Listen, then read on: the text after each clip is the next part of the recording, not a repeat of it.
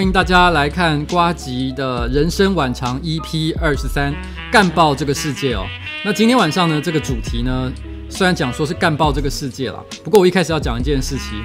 其实前两集呢，我好像一直都在干某些事情哦，一直在讲一些干话。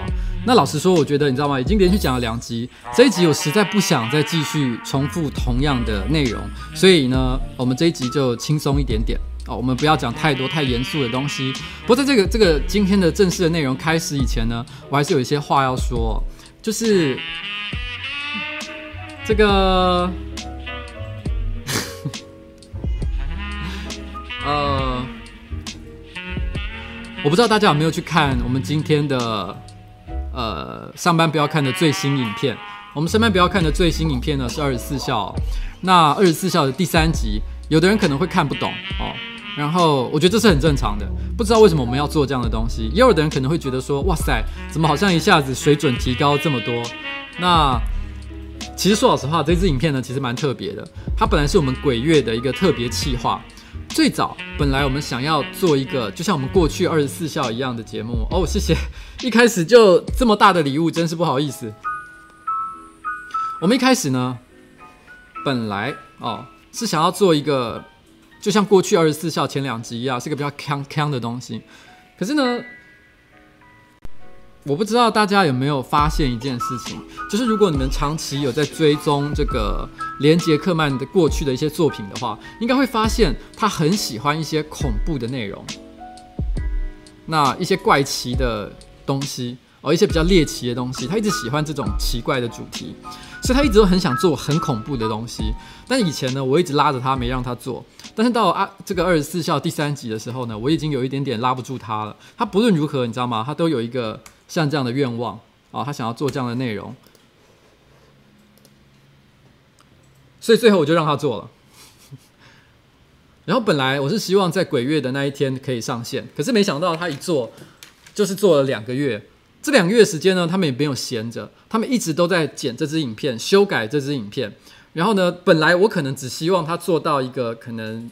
假设可能个六十分左右的水准就可以出片了，但是没想到他们可能真正心里面想象的，他们是一个八十分左右的东西。所以到最后一个月，其实他们片子都剪完了，他们真正在做什么呢？他们是在做音效，他们花了一个月的时间在做这支影片的音效。虽然可能实际最后看那个成果的时候，你们可能不见得会注意到音效有多么的精致，可实际上他花了非常非常多的心力在这上面。那我必须要说，这对我们来讲是一个很特很新的尝试啊。然后。大概也不会是一个常态，因为坦白讲，花了这么多的时间做出了这样的作品，而且坦白讲，我觉得它的观看数未必会比得上我们其他一些可能做的比较轻松的一些影片，所以，呃，这支影片呢。可是我觉得这影片不论如何，对我们来讲也算是一个，你知道吗？也算是一个里程碑啦。大家拿出了自己最大的诚意跟技术，然后做出了一个像这样的作品。希望以后有机会我们可以挑战，你知道吗？时间更长，然后呢更有质感，然后呢剧情结构更加丰富的一个作品，而不再只是单单的可能一个三到五分钟的小短剧而已。那这是我的希望啦。那绝对有机会的话，可以大家去看看哦。你们如果有兴趣的话，这是一个还蛮有趣的作品。虽然其实可能放在上班不要看这个地方，可能会有人有觉得说，为什么你们要做这样的东西？如果你们这样觉觉觉得的话，这是很正常的。OK OK，没有问题。好，然后上个礼拜呢，上个礼拜其实我总呃，这个应该说这个礼拜了，我连续参加了三个不同的活动，都给了我很多不同的感想。诶，有人发现我后面是郭雪芙了是吗？曾经有一集，曾经有一集的直播，我背后放的是小欧。然后那时候，因为我们做了一个小欧的人形立牌嘛。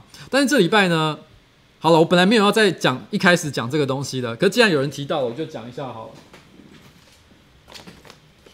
其实这是那个呃，搞什么玩哦？就是卡提诺搞什么玩？呃，安小编他们带来的一个东西。那天安小编跟残小编呢来到我们办公室，他就说希望送我们这个。郭郭雪芙的立牌，原因是因为他们举办了一个活动，就是这个卡提诺防止虐待动物协协会一起为受虐动物发声的活动。那代言人是郭雪芙。那所以呢，呃，如果你们也很喜很爱护动物的话，很喜欢小猫小狗，那你们也可以去卡提诺这个呃搞什么玩这边看一下活动的内容细节。也许你们可以参加一下这一个活动，好不好？然后，但我也不要呃，我也我也我也没有收什么钱啦，只是帮他们大概稍微讲一下而已。不过我自己这个这个叫做黑猫计划，我自己是非常非常喜欢黑猫。我从小到大总共养过六只猫，有三只是黑色的。我对黑猫一直有一种独特的感情。然后我觉得黑猫在所有的猫里面算是一种很独特的存在。基本上我觉得其他的猫是一种猫，但是黑猫是另一种猫。你知道，就是其他的猫是一个种类，但黑猫又是独立的一个种类。在我的心里面，我一直是这样觉得的。哦，那我要继续回头讲，我这个礼拜参加了三个活动哦。我在周末的时候，因为我们之前不是有帮那个微软做了一个业配的影片，就是巴杰罗斯的第四集嘛。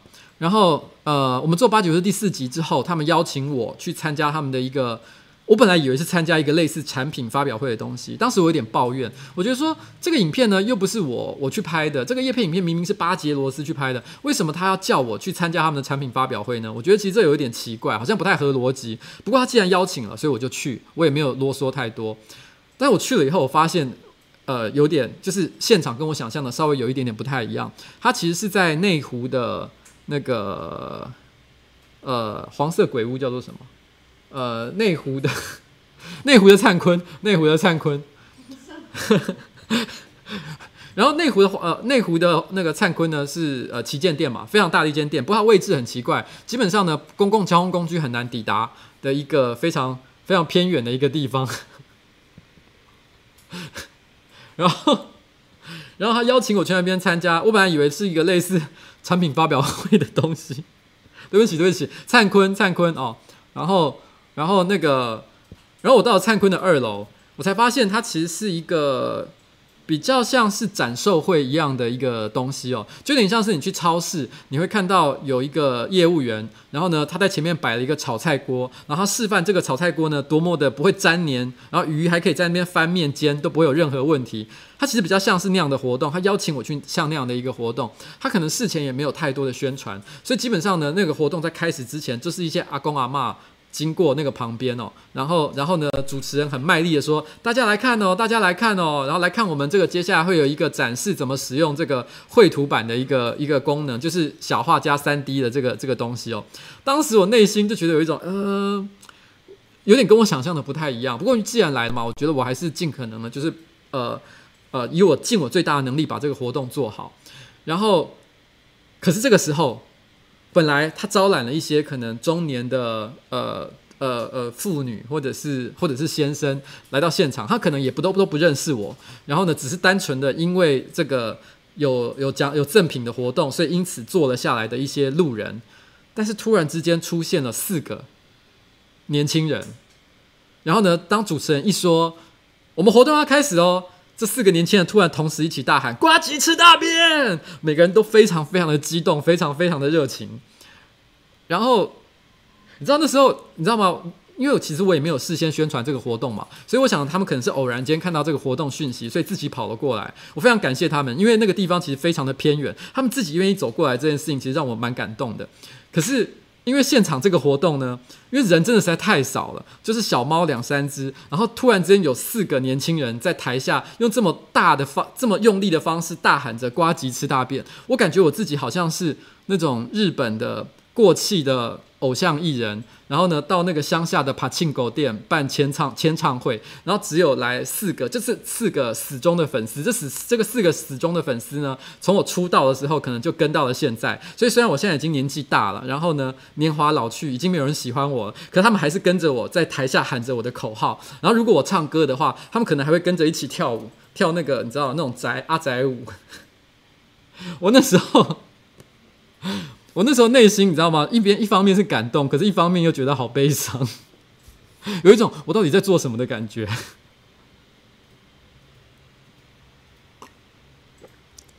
然后，然后很有趣的事情是，就隔了同一天，就在这个活动结束之后，呃。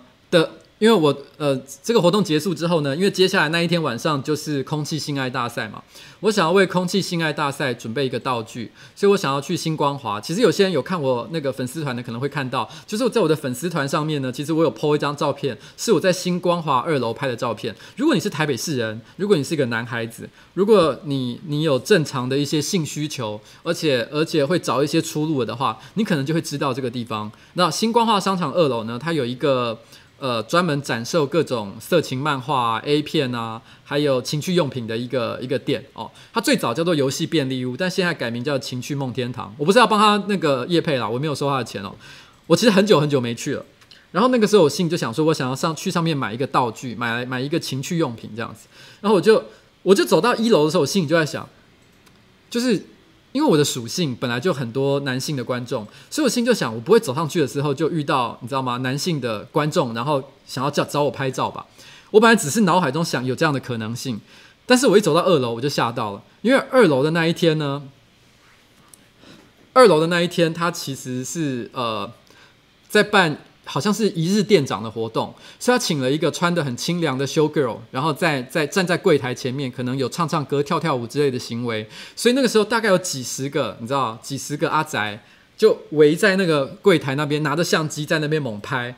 然后我那时候看了就吓到，就平常那边人虽然也蛮多的，可是大部分都是走来走去买自己的东西而已。可那时候就是那边有一种人山人海的感觉，所以我在门口，我拿着一个我想要买的按摩棒，我手上握着按摩棒，然后我心里就想说，这样我要怎么去结账的时候，突然之间有一个有一个有一个男生，他就转过头来看到了我，就说：“哎，瓜吉耶！”然后这个时候一一群人回头了。然后呢，一堆人就涌上来跟我说：“请问一下，瓜吉可以跟你拍照吗？” 突然之间，你知道吗？那个那个状况实在是太过尴尬，因为我手上还拿着那一根按摩棒，我完全不知道该怎么办才好。而且连他们的店长，店长是一个女孩子，看起来像店长的人啊，都跑来说：“哎，瓜吉，我也想跟你拍个照，我也有看你的影片，希望以后有机会可以帮我们做个开箱。” 你知道我那时候内心，你知道吗？就是感觉有一种。哇塞！我到底现在你知道吗？这一整天我到底在过一个什么样奇怪的一个？我今天到底是是在干什么？你知道吗？我刚刚先去了一个偶像过气偶像签唱会，然后到了到了那个隔了一个小时，我现在在一个你知道吗？只有只有宅男只有臭宅才会去的一个你知道吗？就是摆满了色情用品的一个商店，然后我就站在一堆名气你知道吗？那个动漫名气的这个这个面前，我不知道。我想男生都应该知道我在讲什么东西啊！如果女性观众不知道什么叫做名气的话，你问一下你身边的男性朋友，他可能会告诉你那是什么样的东西哦。然后，然后后来隔天我去那个，后来下个后来那个隔了几天我去那个中原大学。然后去中原大学演讲，因为我最近这一段时间，其实我去蛮多不同的大学演讲的，但是通常也都会来不少人了。但这一次的中原大学演讲真的有一点把我吓到，因为我去的时候，呃，演讲是七点开始，可是据说五点钟就开始有人在排队，所以我要走进去的时候，走进去那个会场准备开始准备的时候，其实门口是围了一堆人，然后所有人说：“哦，呱吉出现了！”然后在那边鼓掌。其实我那时候是有一种哇，这这也太夸张了吧，就是。你知道吗？那时候就感觉，你知道吗？我这个礼拜参与了三个现场活动，好像洗三温暖一样，从最没有人 到有一些人，到超级多人，然后，然后感觉好像你知道吗？非常的刺激的一个感觉。好了，没有，我只是想要讲一下这个礼拜我内心上一些心境的改变。不过讲起来很有趣的是，这礼拜我又遇到了一件非常奇怪的事情，就是这礼拜，Hello，怪兽女孩，谢谢你每次都有来，呃。我这礼拜有遇到一件很有趣的事情，就是就是呃，有一个跳蛋厂商，有一个情趣用品厂商啊，他居然跑到我们办公室来，希望我可以谈这个未来业配跟赞，就是合作的一个可能性这样子。然后其实他不是第一个来的业配厂商，呃，第一个来的情趣用品业配厂商，他其实是第二个。第一个厂厂商因为后来没有真的要合作，所以其实就不了了之这样子。但是第二个厂商来的时候，他带来的产品，我觉得真的我还没有收他的钱，但是我觉得他的产品实在太可爱了，所以我忍不住想要拿出来拿出来给大家介绍一下。它叫做动物解放者，然后一组有五只不同的小动物，然后呢都是跳蛋。这个跳蛋大概就是长这个样子哦，就是这是小兔子。这个是大象，这个是鹿，然后呃，然后我就是我就问了他们一个问题，我就说，请问一下，这个跳蛋它它这个这个造型是有什么样特殊的功能吗？他就说这一只兔子呢，因为它这个耳朵设计成这样，所以可以拿来夹奶头。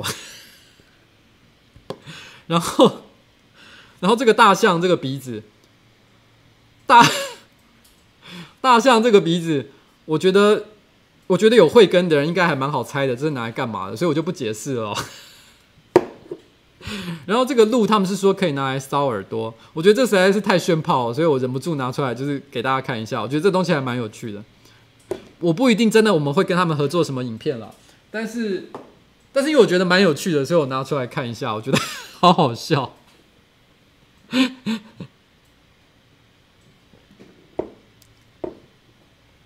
嗯，然后。我在这个礼拜呢，其实还有参加了一个 YouTuber 的拍片活动。呃，我们我们这次呢，找了很多大概几十个知名的 YouTuber 网红，然后一起合作拍了一支影片。那这个影片到底具体的内容是什么？大概十二月的时候，大家就会看到，所以我先不要透露它是什么样的东西。可是拍片的现场，说真的，我觉得感觉真的，因为你知道吗？过去两集我实在是讲了太多干话了，所以我觉得也不是说真的有得罪任何人啦。但是，但是我觉得，呃，大家其实对我讲的话，应该说是充满好奇，所以。我后来，我们记得，我记得拍到中午，然后准备要休息的时候，大家开始吃便当嘛，开始发便当。我想要先去上个厕所，然后呢，我就从那个拍片现场的门口，想要走到他最深处的洗手间去上个厕所。Hello，Hello，薛小姐，谢谢你。然后，然后就是呃，要准备走到那个厕所，然后我每走两步路，就会遇到一个 YouTuber 把我拦下来，就说：“哎。”呱吉，我跟你讲，我觉得上次你那个影片，我觉得怎么样怎么样，就打算要跟我讨论起里面的内容。然后讲着讲着，我就觉得口有点渴，说不好意思哦，那我觉得口有点渴，我先去喝口水。所以我就往前走，然后呢，往前走没两步，我又被拦下来。然后呢，又有人开始问说：“哎，呱吉，我觉得你那个讲的怎么样？怎么样？怎么样？怎么样？”然后呢，我每走两步就会被拦一次，我就这样一直走，一直走，一直走。我从十二点走到两点钟，我没有喝到一口水，我没有吃到便当，我也没有上到厕所，我就这样子被讲被就是被拦着讲话讲了两个小时，而且讲到两点的时候呢，大家也拍的差不多完都结束了。我心里想着说，诶，现在还有便当吗？我就去看的时候，你知道吗？地上已经一堆垃圾，杯盘狼藉。我我心里想说啊，算了，反正我也不是来吃便当的，那我就 我就我就去，我就自己再出去吃饭就好了。所以两点钟的时候呢，我准备收一收要离开的时候，我又在门口又被拦住了。这一次我又讲到了三点，我一直到三点钟，我都还没有离开那个会场，还没有上厕所，我到底在做什么？而且三点钟拦下我的这个人呢，我可以讲他是谁？他是新培，新培是我以前的部署，我以前在别的直播有讲过，所以我跟他本来就认识。然后拦住我的第一句话就是说：为什么你连续讲了两集的 YouTuber，可是你完全没有讲到我？你是不是看我不起？你是不是觉得我的内容不够好？你根本不屑讲。没有啦，我说真的，呃，可以讲的东西实在太多了哦。那不是没有讲，不是因为说不值得讲，或是没有什么重点，只是单纯的就是正好没有注意到嘛，所以 所以不好意思，就是抱歉了哦。那就是这样跟大家讲一声这样子。那我觉得在这一个礼拜里面，我觉得有一个很有趣的事情是，就是在所有的 YouTuber 的反应里面，我觉得最有趣的是走路痛的反应。其实新培，我跟他聊了一个小时，我有很认真的跟他讲我的看法啦。可是我就说了，今天我的重点不是要来聊，继续再讲一些这个对其他 YouTuber 的干话，所以我不要拿出来再说了哦。所以我其实已经很有诚意的跟他沟通过，他也很满意的离开了。然后，但是我要讲关于走路痛这件事情哦，就走路痛的话，后来拍了一支影片，我觉得这支影片其实蛮有趣的。他是讲说他去日本的 Vlog，然后呢，他说，呃，瓜吉讲了一句话，说他觉得瓜瓜吉呢应该觉得走走路痛应该要露脸，然后呢与人产生连结哦。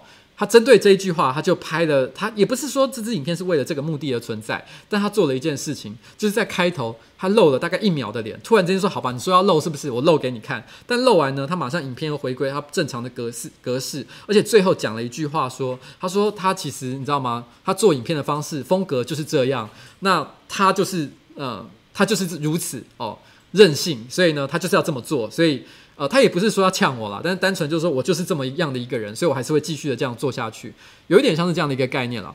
然后我那个时候大概第一天我就有看到这个影片，但是我大概隔了两天我才在下面留言，因为我一直在想我到底应该要什么样的态度留言，因为我想要跟他讲一件事情哦，就是说，呃，我自己本人从来不相信任何权威，我从来没有真的。觉得某一个人讲的话，我百分之一百相信的，所以反过来讲，我也不觉得任何一个人应该对我的话觉得说，诶，你讲的话很有道理，所以我百分之一百相信你就是权威。我也不觉得任何人应该这样子想我，所以你觉得我讲的话有问题，这是绝对绝对合理，也是觉得绝对绝对 OK 的一件事情。我只是表达我的观点，但我很可能是错的。这件事情是我认同的。但是我为什么会讲走路痛呢？不是说我真的觉得，你知道吗？卖肉卖脸才是他唯一的生存之道，而是在于说，我觉得我只是想讲一件事情，就是我觉得他的影片都是直球决胜负。如果他的影片，因为他的影片呢，其实完全很大量的去除了他个人的一些呃。特质，不管是他没有自己讲话，然后呢，他也没有露脸，他跟他与他个人本身的个人特质产生连结的东西非常少，所以我觉得他的影片好或不好，都是因为这个影片本身就脚本写得非常好，他剪接得非常的好看，所以就说他都是直球决胜负。可是我觉得，呃，如果他想要轻松一点过生活的话，其实让别人喜欢他会过得更。轻松，因为当你别人喜欢你的时候，就算你的影片只有六十分的时候，他可能还是会给你八十分的掌声。这是我的一个建议，但不表示说你非这么做不可。因为如果你就是觉得我所有的影片就是要直球决胜负，我觉得也未尝不可。而且你。而且，如果你想说你要建立别人与你这个人个性的一些连接感的话，是不是一定要露脸？我觉得倒也未必。像 PH 完全没有露脸，可是他也是一个非常有个性的人物。你只要一听、一看到他拍片的方法，一听到他讲话的嗓音，你马上就知道这个是 PH 这个人。所以，我觉得，我觉得这个完全完全是取决于他个人想要怎么做。我只是单纯的讲了一个我个人的看法了。嗯，就是这样子。那那走路痛快那一天，其实我有遇到他。然后他其实本人是一个，我觉得还也是蛮害羞的年轻人吧，所以我觉得我们那时候有有互相拍拍肩膀，说没有啦，没有啦，我们都只是你知道吗？开心随便讲讲，不是有任何你知道冒犯的意思。我觉得大家也是蛮开心的，所以没有任何的不好。嗯，好。哎，刚刚有想赖哦，对不起，我把赖关掉，拍谁？嗯。好，然后，呃，接下来我要讲另外一件事情。昨天我去参加了一场直播，就是 Power 坤的直播。如果有关注我，如果只是如果是订阅我的 YouTube 频道，但是没有看我 Facebook 频道的，呃，没有看我 Facebook 页面的人，可能没有发现这件事情。那因原因是因为这个是呃抛我坤在这个 Facebook 上的粉丝团所做的直播嘛，所以其实我也很难分享到这个 YouTube 的页面上，所以有些人可能没有看到，这也是没有办法的一件事情。我要讲一件事情，有人说我要 diss 他，没有没有，我没有要 diss 呃抛我坤这个人哦，绝对没有这个意思，因为我觉得当场那个直播，我们所有聊天对话的过程。如果我没有在当场提出任何抗议的话，我现在才在这里嘴他，其实我觉得是一件偷，就好像偷袭别人一样，我觉得算是蛮蛮不入流的一种做法，所以我不会这么做。但是呢，我的确想要聊一聊这一个直播的过程，因为我觉得这个直播的过程其实算是还蛮有趣的啦，也让我多了一些见识，因为我之前并不认识抛我坤这个人。呃。有人说我昨天一直在嗯哼嗯哼嗯哼，对不对？我自己也蛮痛苦的，我坦白讲，因为因为说实在的，呃，我我在那个会前，我大概半个小时前，我到了炮坤的那个聊天室的这个会场。呃，他们的准备会场，然后呢，我有跟呃，就大概那半个小时时间呢，我就跟炮坤本人哦做了一些比较私人的一些交谈。我那时候有个发现，就是说我发现他其实跟我爸爸年纪几乎是差不多的。然后呢，在聊天的过程当中，其实有很多地方虽然不是完全一样，可是我觉得他讲话的方式其实跟我爸爸其实还蛮像的。我爸爸其实呃，我不知道我以前有没有提过，他其实也是台大毕业的一个学生。我爸爸也是绝顶聪聪明的一个人物哦，然后也是年纪大了嘛，所以他们也也累积了很多的社会的阅历，也非常的。聪明，所以他们总是对很多很多的事情，不管是呃做人啊，还是政治啊，还是各种方面啊，都有一些很强烈的个人主张和见解。等一下，你不要踩过去，这是我的电脑啊！好，你坐这里，你坐这里。我我我觉得呃，我还记得我在去那个直播现场前，然后呢，就是当天早上。我要离开家门的时候，我老婆特别跟我叮咛了一件事情，就是说，她跟我说，因为我这个人很容易因为一时非常兴奋的关系，就变得非常的激动，然后完全的，你知道吗？就是忘记自己身处在什么样的环境，然后讲话就没有顾念到别人的心情，或者是没有顾念到别人的呃颜面或什么之类，所以他就跟我说，你千万不要不小心就过度的激动，而且要有礼貌。他有特别的告诉我这件事情，所以其实那一次这次参加这个整个活动，我一直有谨记这件事情，就是说其实不要去。做出一些很过度的一些行为，因为因为毕竟再怎么讲，其实呃李老师李教授他其实呃鲍尔坤哦，不管用什么名字叫他，他其实也是个长辈啦，也是在学界有一定声望的一个人物，所以我觉得如果说他在讲话的时候呢，我任意的就说，哎，等一下，等一下，我觉得你讲的不对，然后呢用很大的声量把它切断的话，其实我觉得是一个蛮没礼貌的行为，所以我没有这么做。那。那中间我们到底讲了什么？然后呢，我有什么？想讲的？我觉得没有讲好的，我觉得就算了。但是有一件事情，就是在这一次的对话的最后结尾，我在聊到精英主义这件事情的时候，因为我完全没有机会针对这件事情有一些我个人的观点的陈述，我觉得有点可惜。我并不是要嘴他，也不是要反驳他的任何意见。我想他讲的意见就是他的意见，我没有任何你知道吗？帮他澄清、帮他背书，或者是。立刻要帮他反驳的一些立场，我现在只是想要讲，我当时真正想讲的事情是什么？呃，我当时想讲的事情是啊，其实如果如果一定要说了的话，我觉得我自己应该算是一个广义的自由主义者。所谓的自由主义者呢，我们认为其实自由是人类的一个权利嘛。那我们觉得，其实我们应该赋予人类选择上的一些自由，让他们去，你知道吗？发挥个人所长。我们基本上相信人类的本性是善良的，人类有能力做出最好的决定，这是自由主义者的一些大前提。所以，自由主义者呢，其实在虽然它是一个很广泛的一个呃很很很一个很比较抽象的一个说法，不过一般来讲，它在光谱上会比较偏向民粹主义。那民粹主义呢？他是指民粹主义的概念是在于说，他相信人人呃人民众的选择都是好的，是有道理的哦。我们要把权力哦，然后呢付诸于人民，然后呢让人类让人民去做出自己的选择。那精英主义主义则是完全的相反，他认为其实他比较不相信呃一般民众的一些呃能力，或者是他们的性格个性是可以走在良善的道路上，所以他必须要透过这个社会当中比较少数的精英分子来为他们做出重要关键的一些选择。那可是我觉得这个天平的两端哦，其实并不是说这两端的说法有什么不好的地方。其实这两个说法其实都有它有道理的地方。可是呢，他们在当他们在这个学术的实验室里面的时候，去除了所有干扰条件的时候呢，你会觉得这两个说法都很有道理。可是当你放在现实生活中的时候，其实他们都会各自有一些执行上的困难。我们举现在世界这个政治圈里面最有名的两个首领。领袖哦，他们分别就可以代表一个代表民粹主义，一个代表精英主义。民粹主义的代表者其实就是川普，美国的总统。大家可能会觉得很奇怪，诶，为什么川普会是民粹主义的代表？他不是一个很有钱的人吗？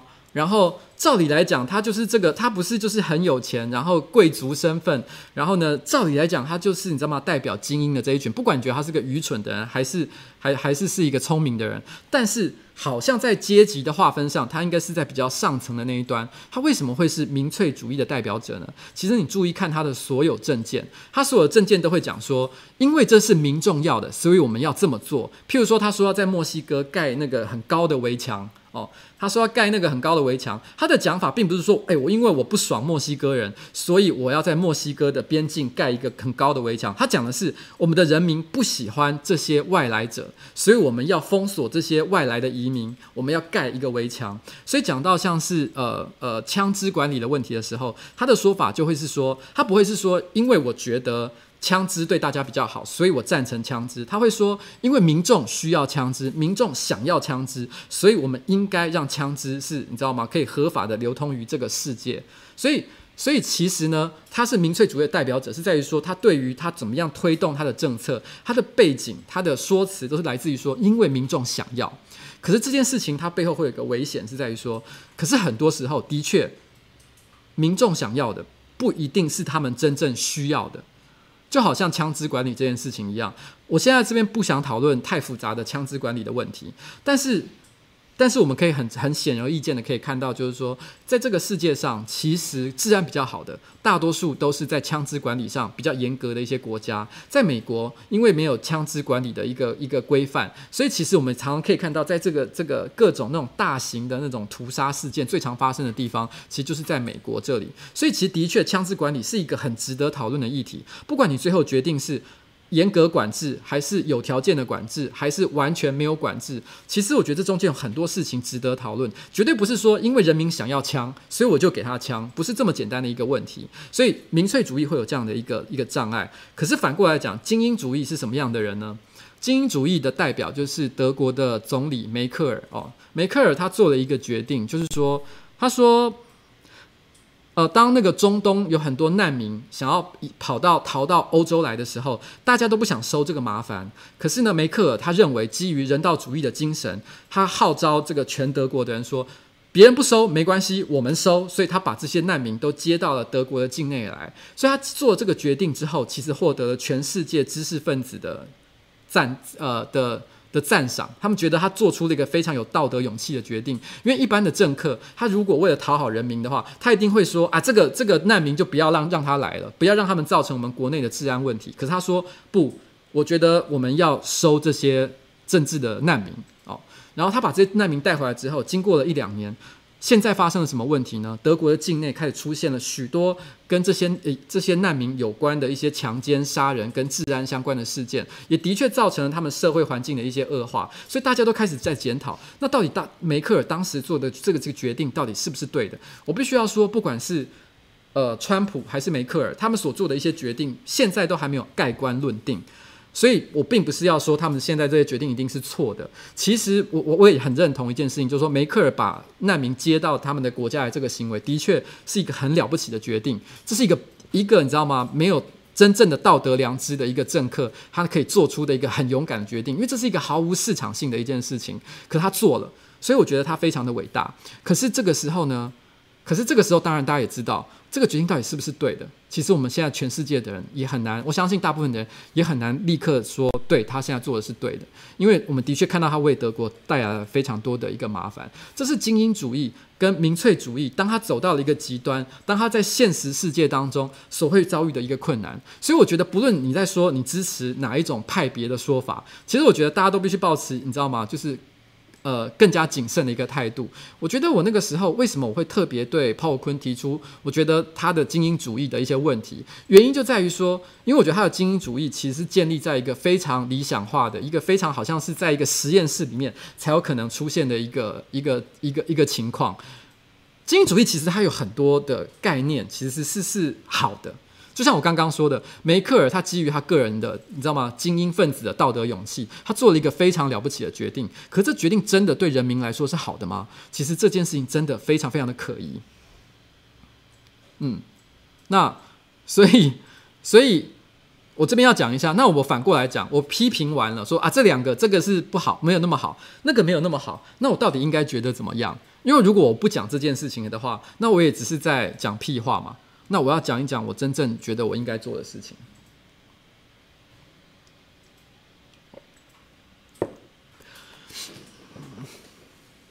我觉得呢，呃，政治或者是社会哦，其实它是一个螺旋向上的过程，就是呃。它并不是一个，就是说，好像是你知道吗？好像是一个山坡，然后呢，大家只要做对哪些事情，就会沿着山坡一直走，一直走，最后走到山山顶。我觉得这条路不是这么的轻松。其实，我觉得人类的演进其实应该是一个螺旋状的。它是我们有的时候感觉自己在前进，可是有的时候呢，我们会遇到事情，我们会遇到一些挫折，所以我们会稍微有些停滞。譬如说，我们遇到了灾难。遇到了战争，或是遇到了什么样的事情，我们发现某个制度有重大的缺陷，所以我们从停下来变得比较慢了一点，我们重新思考我们到底出了什么样的问题，我们解决了这个问题以后继续向上。我觉得这个这个这个螺旋向上的过程，其实是这个社会不断的互。呃，各种不同的意见不断进行沟通，最后达成共识的一个过程。所以我觉得，如果我今天我不是谈一个身为领袖分子的责责任，如果我是讲身为一个知识分子的责任的话，我觉得最重要的事情就是把你内心觉得，你知道吗？你真正相信的呃情报、资讯、知识，然后呢，呃很完整的沟通给你觉得你能够沟通的那些人，然后呢，尽可能的去影响。你你能够影响到那些人，把把你觉得呃，你内心你知道内心所有的那些呃，你觉得应该要让大家知道的事情分享给大家，然后呢，让这个沟通可以在一个有充分的这个足够的知识跟的背景的情况之下呢，可以不断的进行讨论。然后如果这个讨论的过程没有获得结果，其实也不用觉得太灰心，因为这个事有些有些事情。这个世代不会有结果，但下一个世代可能可以。就像是我之前有讲过的死刑的问题，我觉得死刑并不是突然之间有一个人站出来说：“好，我们现在从此以后就废除死刑，或者是我们从此以后我们要执行非常非常多的死刑，一年要执行一千个，你知道吗？就可以解决人类的问题。”其实我觉得并不是这样，而是我们在支持死刑跟废除死刑的这两个不同的意见，我们不断的进行讨论，最后我们慢慢的让这个社会获得某一种进化。我们突然之间呢？呃，大家突然之间都可以共同的认同某一项很特定的价值观之后，我觉得这个社会做好了接受废除死刑的准备，于是我们废除死刑。因为废除死刑并不是因为有一个英雄突然出来出来说我们可以这么做就这么做的，而是整个社会的人都已经准备好了，我们都已经有足够的你知道吗？知识与教育水准，让我们可以尊重不同的价值，而且知道杀人是一件绝对不可以被允许的事情。所以当到了这一天的时候，我们就可以到废除死刑的这个状态。所以我觉得最重要的是必须持续让这个讨论可以在这个社会中不断的进行。我觉得这一件事情才是。最重要的，所以我们可以换个角度来想。我觉得在台湾有两个很重要的政治人物的典型，一个是马英九。马英九最喜欢说的一句话是“一切依法执行”。我觉得当政治人物讲这句话的时候是非常非常偷懒的，因为我们因为依法执行是一句废话。我们当然知道依法执行是对的，没有人会讲依法执行是错的。可是我们花了这么大的力气选出你来当总统，我们就是希望你告诉我们一些，你知道吗？很特别的事情，然后做出一些很困难的决定，可是结果你却告诉我们一切依法执行。那我选出一颗马铃薯也可以来当总统啊！我并不需要一个一切只会说依法执行的总统啊。那换过来讲，我觉得哪一个人物，我觉得有达到我刚刚说的标准。我要讲的这个人物呢，可能有些人不喜欢。我觉得那个人是苗博雅。苗博雅其实他针对很多的议题，尤其是在死刑跟多元成家这两件事情上，其实他非常。非常的积极。其实这两两个议题呢，严格说起来，市场性并没有那么高，因为他为了要讲这两个议题，会被很多人所讨厌。他甚至也没有选上立法委员。他在政治的这条路上，并没有因为他积极的去讲这个问题而获得大家的欣赏或者是认同。可是只要有任何场合要邀他，或者是有任何的机会让他去阐述他心中的这些理念的时候，他从来不会拒绝这件事情。所以我觉得苗博雅其实他就是一个我心目中一个非常理想的知识分子的典型。你不要管他讲的话对不对，你可以不认同他讲的话没关系。可是我觉得他完全就在尽他自己的责任。如果他在他这一个世代没有完成他想要达成的任务，譬如说废除死刑，我觉得说真的其实没有关系的，只是可能我们没有准备好而已。那下一个世代，也许三十年后有人会继承他的棒子，接下他的棒子，然后呢继续的，你知道吗？沟通，然后有一天这个社会就可以接受废除死刑这个事情。而我觉得这是民主社会的一个价值。这也是我觉得，身为一个自由主义者，我认为，你知道，自由主义者就是我们相信人性哦，是是是善良的，人有足够的能力做出正确的决定，所以我们重点并不是帮人去做决定，而是我们要给他足够的工具，让他有一天有机会可以做出正确的决定。这是我这样子，这是我这样子觉得的啦。然后，嗯，不过反过来说，我刚刚讲的是知识分子的责任。可是，如果有一天我不是知识分，我不是在讲知识分子，我是在讲领袖人物呢？譬如说蔡英文，他现在是总统，或者是柯文哲，他现在是市长。我必须坦白讲一件事情，他们不论如何，都一定会面临一些重大的时刻，必须做出一些很重要的决定。所以这边呢，其实又有一点精英主义的味道啊。我必须要说，他一定有很多时刻，你知道吗？他等不到民众。你知道吗？呃，已经做好准备的那一天，他就是必须要做出决定。举个例子来讲，如果有一天突然之间，呃呃，中国的飞弹射了过来，战争就要爆发了，这个时候有很多很多很重要的决定。其实你知道吗？我们完全没有办法等到民主的程序去解决，所以他一定要做出一个很立刻的判断：我要做什么？我要全面的抗战吗？我还是要立刻投降，我还是要做什么样的事情？这个就是我觉得领袖的责任，他的一个历史历史责任，所以他也是责无旁贷啊。所以这也是为什么我讲，你知道吗？你不论是讲精英主义还是讲民粹民粹主义，其实我觉得他在现实环境当中，其实都没有办法完全的适用实际的情况。我最近其实有听到呃一个朋友跟我讲一句话，我觉得他讲的很有道理。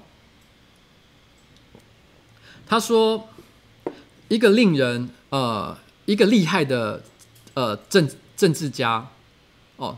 呃，他所表现出来的特质就是，他什么东西都可以拿出来交换到很好的价值。也就是说，如果你们有看一些像《纸牌屋》啊，或者是一些跟政治有关的一些电视剧的话，你会常常看到那些政治人物私底下，他们不管是台面上还是台面下，总是有各式各样的交易。譬如说，我要通过某某个，为了要通过某个法案，所以我决定给某一个议员什么样的好处。经过很多种不同的交换之后，最后我达到了我本来想要达到的目标。所以他说，一个厉害的政治家呢，就是要懂得怎么样去交换东西，这叫厉害的政治家。可是，一个令人尊敬的政治家呢，就是不管怎么样，他都有绝对不可以交换的东西。我我觉得其实他在讲这件事情的时候，其实我非常有感触，因为我觉得这两件事情呢，其实听起来虽然互相违背，但是其实他并没有真正听起来虽然好像是差距很多的一个观点，一个是什么都可以交换，一个是一定要有什么东西不可以交换，可是其实我觉得他并没有互相违背，因为我觉得如果今天你要做一个政治家，你完全没有办法把事情搞定。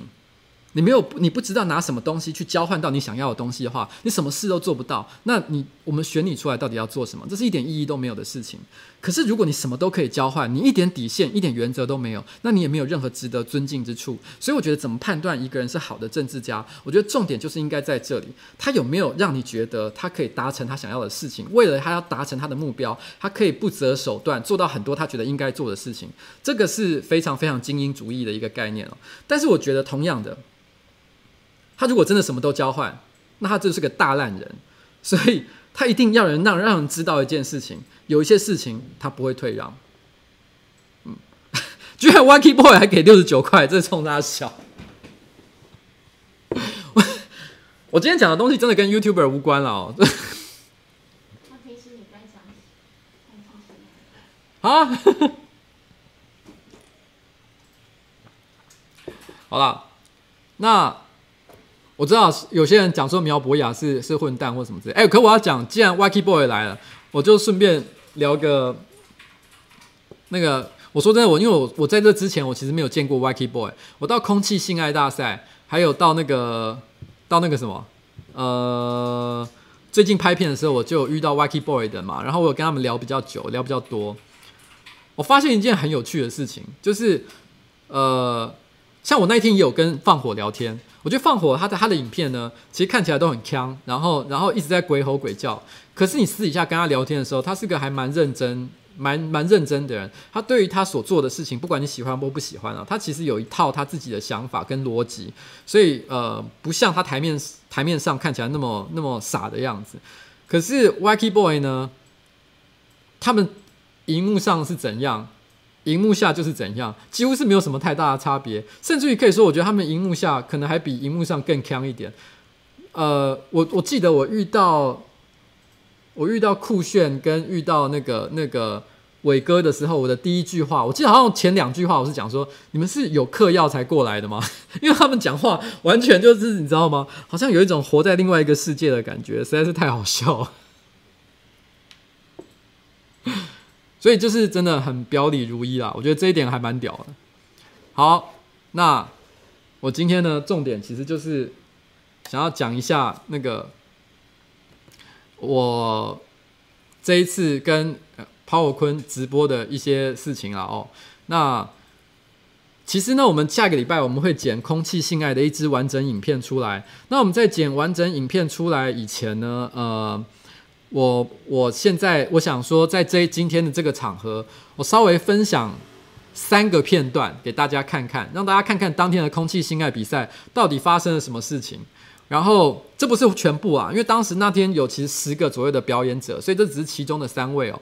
然后我觉得这三位其实还蛮有趣的，但是呢，我有几个是没有呃没有让他在今天我打算要曝光的，譬如说 Wacky Boy，因为我觉得 Wacky Boy 是一个大家可能很感兴趣的人物，所以我们正片的时候再放出来好了。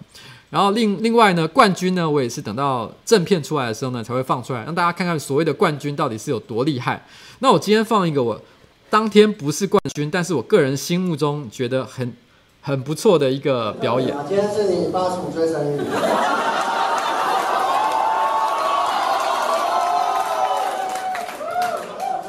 所以，呃，我帮你按摩一下，这样。啊，护士都有跟我说你的状况。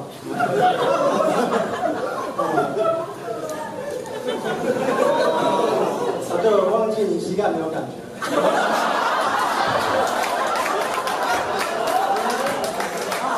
你还记得我说你的你的照片上看起来很漂亮吗？呃，其实我觉得你现在还分风韵犹存。还记得我答应上校战死之后，我就要照顾你们家七人吗？其实你的心灵我觉得我有照顾到，可是你的身体，没关系，你不用紧张。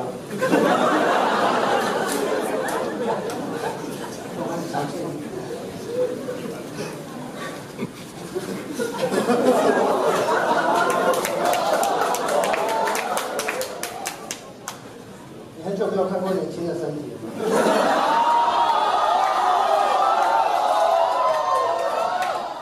听不清楚的，我等一下再解释。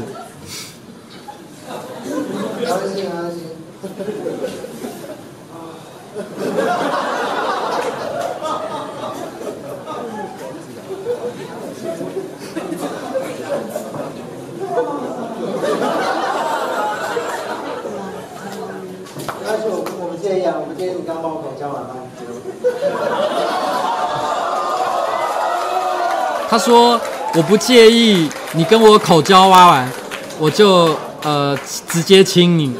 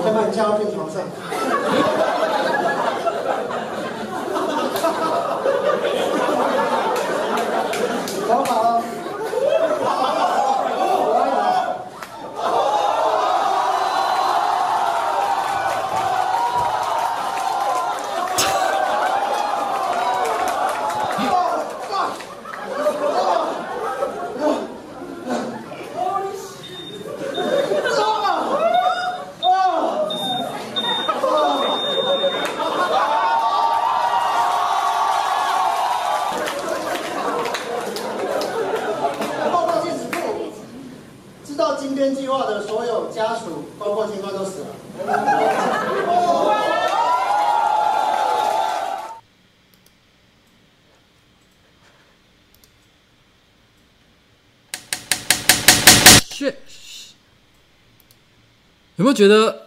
有没有觉得蛮屌的？有没有觉得蛮屌的？就是 我觉得他有一个好屌的地方，就是说那个那个他其实呢，他其实我不知道，有些人可能有听得清楚，但有些人可能听不清楚。简单来讲呢，他就是在做一个表演，就是说他在一个疗养院里面跟一个八十岁得了癌症的老太太打炮，然后打炮的时候呢，他非常的温柔，还跟他他帮他那个老太太帮他口交完了之后，他还跟他说。没有关系，我可以直接跟你接吻，我不介意你刚刚吹过我的老二。然后呢，直接就跟他开始缠绵了起来。然后呢，最后他跟他说，因为他想要让他在快乐当中离开，所以呢，当他走的时候呢，所以当他到要高潮的时候，他会把他的维持器拔掉。然后呢，最后所以你还会听到那个心跳声停止。所以我已经觉得到这边已经很厉害，想说干这个可以直接下地狱，这个演出直接下地狱好了。我这样觉得的时候，他居然还有最后一个梗，他说，他说报告报告长官，这个。呃，所有当时参与那一场那个那个活那个情报活动的军官跟他的家属都已经全部死亡，所以原来他还是谍报片，你知道吗？这个设计，这个设计实在是太智障了。而且因为最近正好又有安乐死相关的话题，所以我当时一看到这个演出完，我就跟他说，其实他的演出呢，严格讲起来是有一些破绽的。我说演技这件事情，我大概只能给六十五分。可是呢，可是我说真的，他的这个这个这个脚本的下地狱程度，大概是大概是你知道一百二十分吧，实在太强大了，非常的有想法。那我当时有说了一件事情，我说。非常的政治不正确，可是后来这个表演者有私下传讯给我，他说我讲他政治不正确的时候，他觉得有一点点难过，因为他觉得他想要表达的意境并不是政治不正确，因为他觉得就算是年纪大的人，八十岁的老太太也有追求性爱的权利，所以他觉得说他现在他是很认真的，你知道吗？他完全不是在跟我嘴炮或开玩笑，他是在讲认真的这件事情。然后呢，他说他也甚至于说他其实也曾经跟年纪很大的像这样子的一个。一个一个太太约会过这样子，他跟我讲像这样的故事，当时我真的觉得非常的钦佩他。然后，然后呃，我也跟他讲了一件事情。我之所以讲政治不正确，不是因为我觉得这是政治不正确的一件事情，而是我觉得这是一个最容易让一般观众可以立刻理解为什么这个东这个这个表演段子可以直接下地狱的一个原因。那所以我这样讲呢，其实并不是在说他不好，其实事实上我是要讲说 you good you good。后来我在。我在个人的评分上，其实我是给他第一名的。那其实其他其实那一天的十个表演者都非常的厉害，非常的杰出。我给他第一名的原因，只是单纯的我觉得在恶趣味、恶坏品味这件事情上，我觉得我非常非常的认同他。我说我真的我没办法，我看了就是服气啊，太屌了！他是第一个演出者，第一个演出者就这么厉害。可是我必须要说，这一次的空气性爱比赛呢，跟我的想象也有点不太一样。因为在国外的空气性爱比赛呢，基本上是不讲话的。然后呢，大家是你知道吗？就是配合着音乐的节奏，真的去演一个比较像完整的打炮过程的打炮这样子，空气打炮。但是他们都加这次的演出者，大概十个有九个都有剧情，包含 Wacky Boy 的两位，其实剧情都蛮好笑。我还记得我看完 Wacky Boy 的表演之后，我就讲说。我觉得实在是值回票，最值回票价的一点就是，平常我们大概在 w a k y Boy 频道上所能看到的演出呢，然后今天你知道吗？他把所有那些有名的梗一口气集合在你知道吗？一场表演里面，而且还是现场，你知道吗？距离不到两公尺的地方可以看到他们的演出，我觉得真的是太惊人了，太惊人了！你知道，人生难得一回，难难得一次啊！好了，就是这样。我我觉得，我觉得，嗯。不错，这个演出很好哦，那我个人很喜欢。然后第二个演出，其实我觉得也蛮多人喜欢的，我们可以来看一下。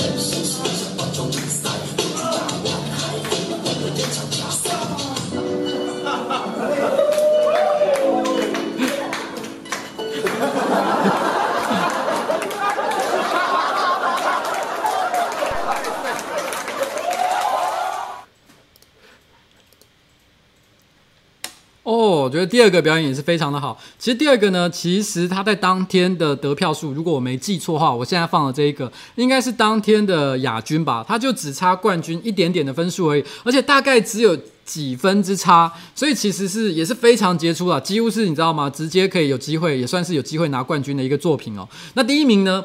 我觉得他之所以最后会拿到冠军呢，我觉得大家最后看影片，可能我觉得说真的，可能有些人会比较喜欢冠军，有些人比较喜欢亚军。可是冠军呢，他得票的确有一些他独特的因素，因为他的剧，他他也是有一点点剧情的。他最后在剧情上面直接打中了某些人的心理，就是觉得呃。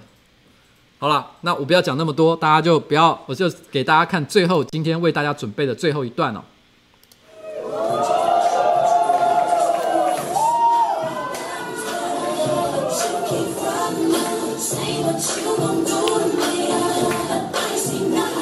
也是有女孩子哦。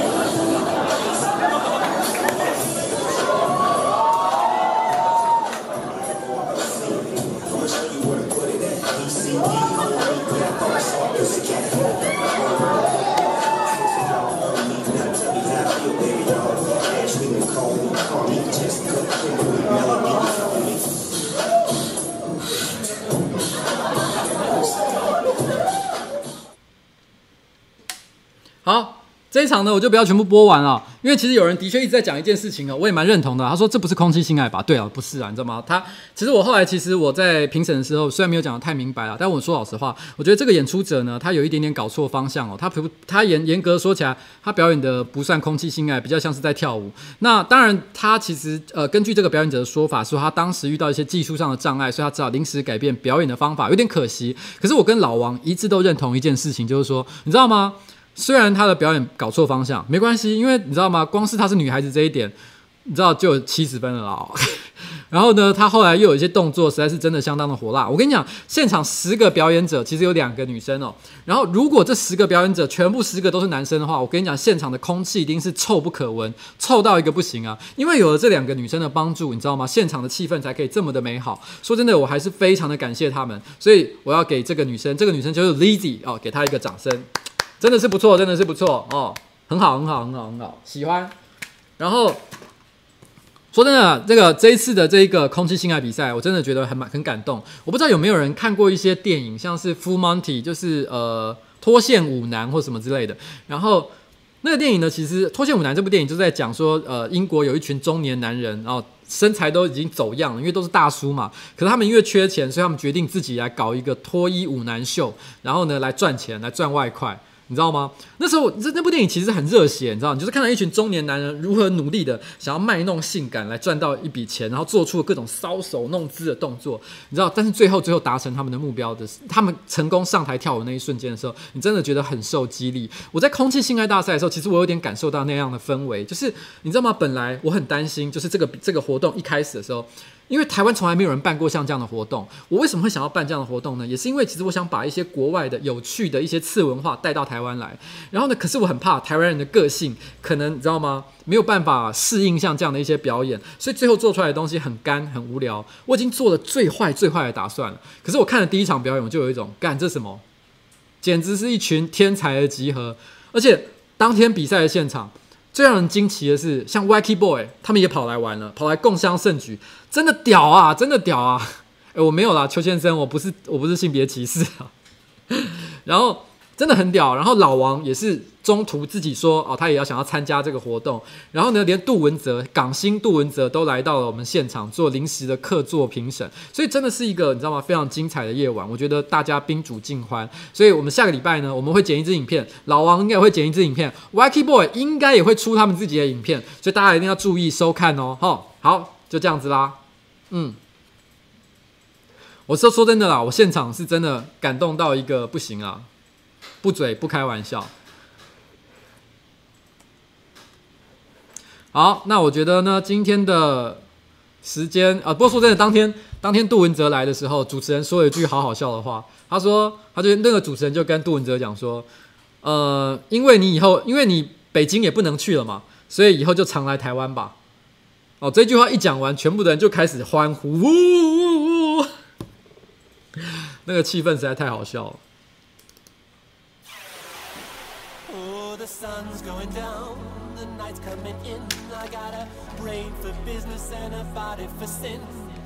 好，接下来我要放的歌呢叫《Sex Drive》，英文翻译过来就是性欲的意思。然后演唱的团体叫做 Dead or Alive。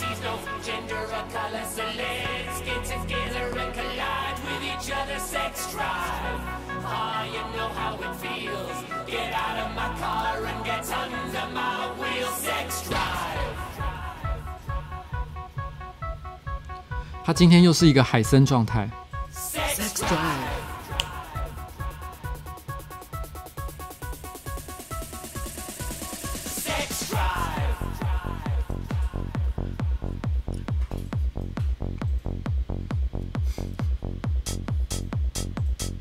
啊？为什么女生这么难聊？在讲什么啊？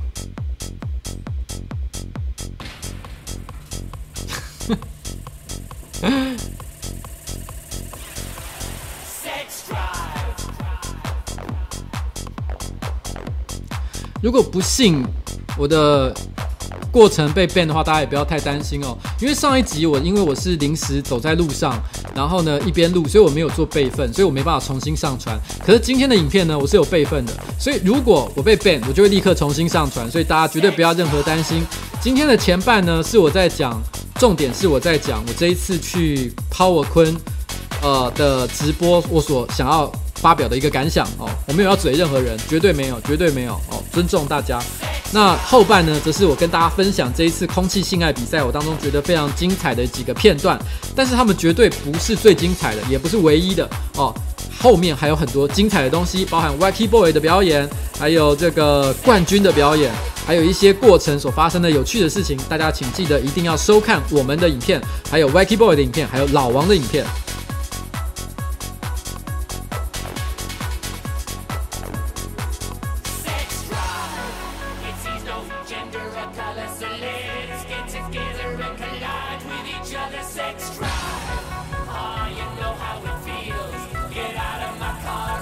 的确是 EP 二十三吗？我写错了吗？哎、我真的写错了，我的影片标题写错了，我等一下来改好了。真有趣。刚有人问安乐死的问题哦，其实我都已经讲了，我是自由主义者。自由主义者，它代表意思是什么？我们相信人类有能力做出好对的决定，所以我们希望尽量把权力下放给所有的人。那当然是也包含死亡的权利啊，你知道吗？人的当然有权利选择自己要在什么样的时候、什么样的情况下死亡，这个是自由主义者一定会认同的一个主题。所以，当你想要聊安乐死的时候，我的立场是非常非常简单的。欧马克为什么会当评审？大家可能会觉得欧马克呢，平常是在这个青春点点点哦，飞碟电台当 DJ，感觉他是一个非常高尚、有水准的一个人。但是，我如果你认识他私下的话，他可是非常会讲黄色笑话。像他这么一个低级有趣的人物，为什么不能来参加这个活动呢？你是不是太小看他了？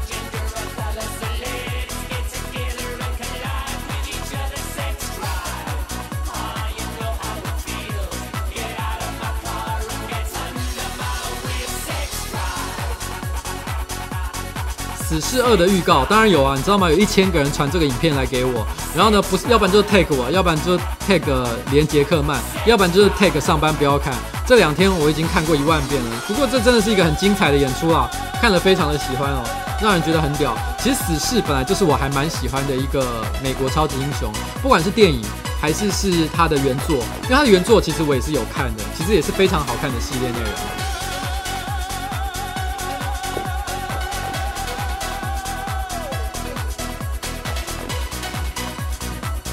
什么谁的脚啊？哦，我居然 我拍到关关的脚。啊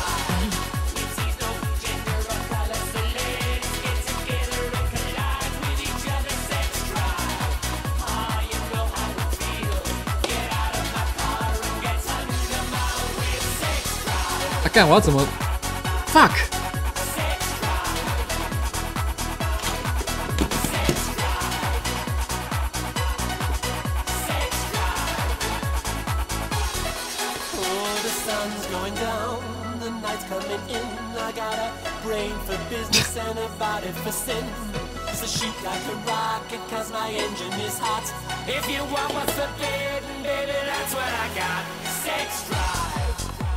关关为什么还下还在上班呢？我也不知道，因为我是个惯老板嘛。对不起。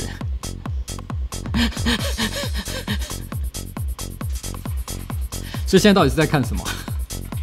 现在到底是在看什么？我有点搞不太懂。谁可以告诉我现在的重点是什么？啊？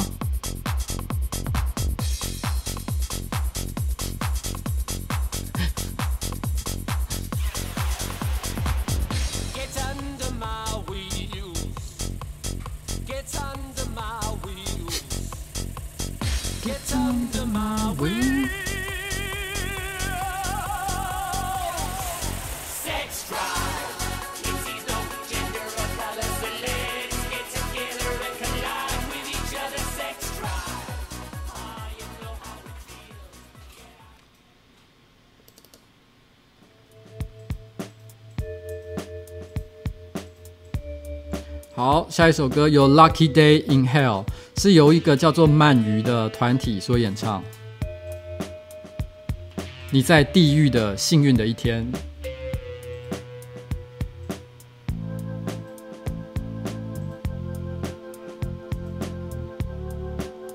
其实二十四孝对我们来讲一直都是一个非常实验性的节目、哦。我们其实已经拍到第三集，然后我们用对它的制作的一个用心跟规格，其实跟我们平常的一些影片其实完全的不一样。我曾经在别的地方有讲过，我觉得大部分 YouTube YouTuber 或者是网红所拍的影片，包含我们自己在做在内，都是垃圾，百分之九十九都是垃圾。你看过一遍，你就不会再看。然后呢，你就算多看个两三遍，你两三年后，你根本也不会再想起当时你为什么喜欢它。因为大家都是在做垃圾，可是我希望有一天我们不会是在做垃圾而已。所以为什么你知道吗？我我会成立一个像这样的团队，我希望大家可以提升自己的技术，目的就是希望有一天我们可以开始尝试做一些以前所不能做的东西。我不能说我们一定做得到，但我希望可以做出一些可以让它的价值更高、留存更久的一个作品。所以对我们来说啦，二十四孝。坦白说，如果纯论流量来讲的话，前一二三集啊，其实都不是很高，它投入的成本根本不是不值得再继续做下去。可是我是很希望我可以把二十四孝，你知道吗？整个二十四篇全部一次做完的啦，这是我终极的目标。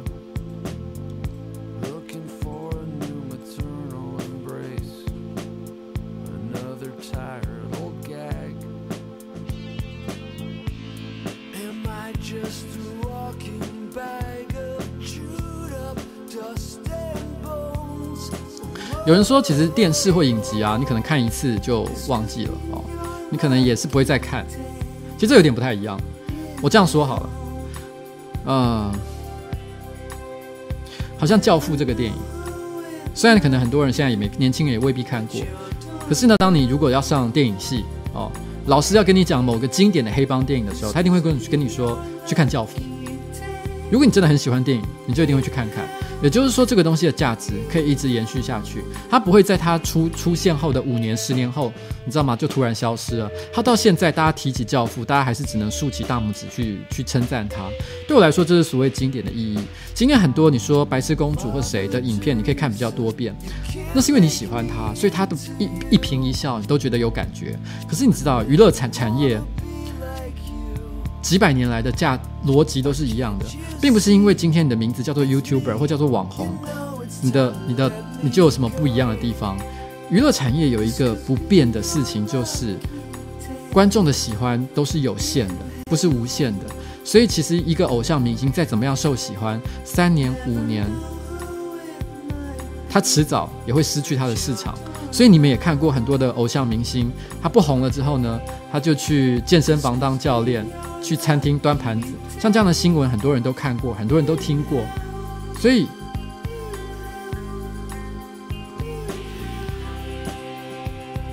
如果我们的价值只在于创造出一个让人喜欢的人物了的话，这个喜欢，不管阿杰再帅，或者是任何人他再有魅力，这都有限的。就算你有一百万的订阅，五年后你到底在做什么？其实没有人知道，这是娱乐业的本质。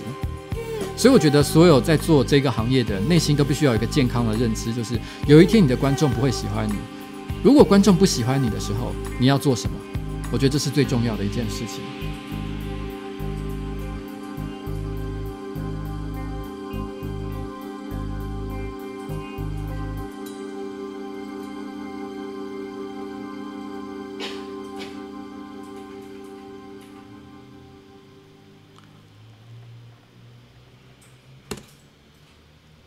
好了，今天的节目就差不多到此告最后一个段落。谢谢大家欣赏今天人生晚长 EP 二十三干爆这个世界。希望 Google 不会把我这一个影片给下架或者是 ban 掉。那我们啊、没看完之前前半场或者是中间才加入的，之后可以再继续哦看存档哦。好，就这样啦，准备拜拜。